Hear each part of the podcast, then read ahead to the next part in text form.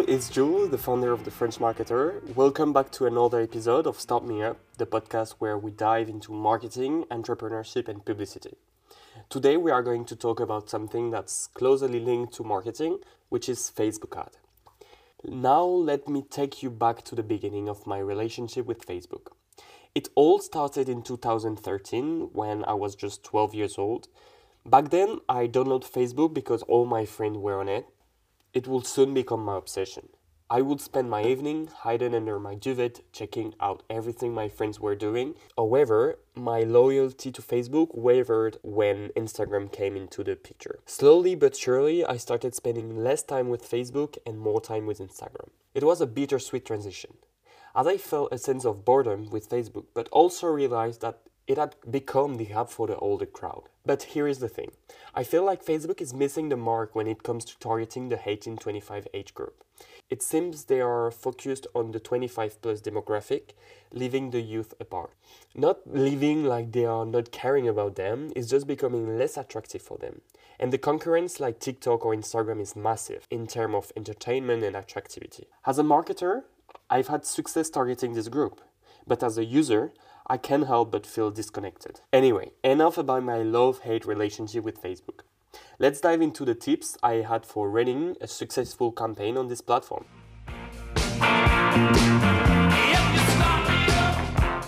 So, tip number one, and arguably the most important one define your target audience. Remember the personas you study and design specifically for your product, offer, or business. If you don't know what the persona is like the ideal consumer um, for your offer, business, or product. It's like you have to know everything about him his name, where he's from, his age, uh, his nationality, um, what he believes, uh, what's his job, etc all of this information are to help you to reach him in a better way and in more efficient way because he's to feel concerned. Like if you want to reach someone you have to know this person. Moving on to tip number two um, create what you will love to see put yourself in the shoes of your audience and think about how they will react when they see your ads. Make your visual clear and align them with the idea you are promoting. The power of visual cannot be overstated, especially in today's visually focused world. Now let's talk about tip number three, um, which focus on crafting compelling captions. While you may have spent time perfecting your visuals, it's equally important to invest effort into your captions. Pay extra attention to one crucial aspect, the hook. The hook is the very first thing your audience will see.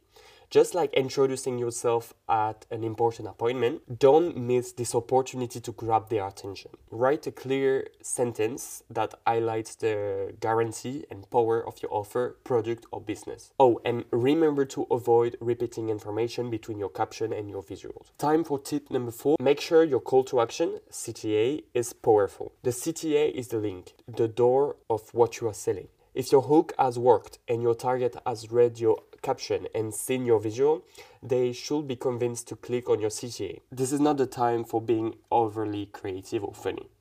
Be direct and let them know what you want from them. You will have two spaces to fill uh, first, choose one of the CTAs provided by Facebook, and second, write a powerful title and a short line that will be displayed right next to the CTA. Tip number five it's all about testing and learning. Trying is the best way to experiment and improve. In fact, we have made testing and learning the centerpiece of our strategy, which we will call test and learn. It's the most vital part of the process. Our unlimited goal is to give our audience or our target what they like and to do that, we need as many shots as possible. We create, publish, test, and learn. We are not afraid to change captions, hooks, visuals, CTAs to boost the conversion rate. Trust me, it's a killer strategy that has shown stunning results for our clients.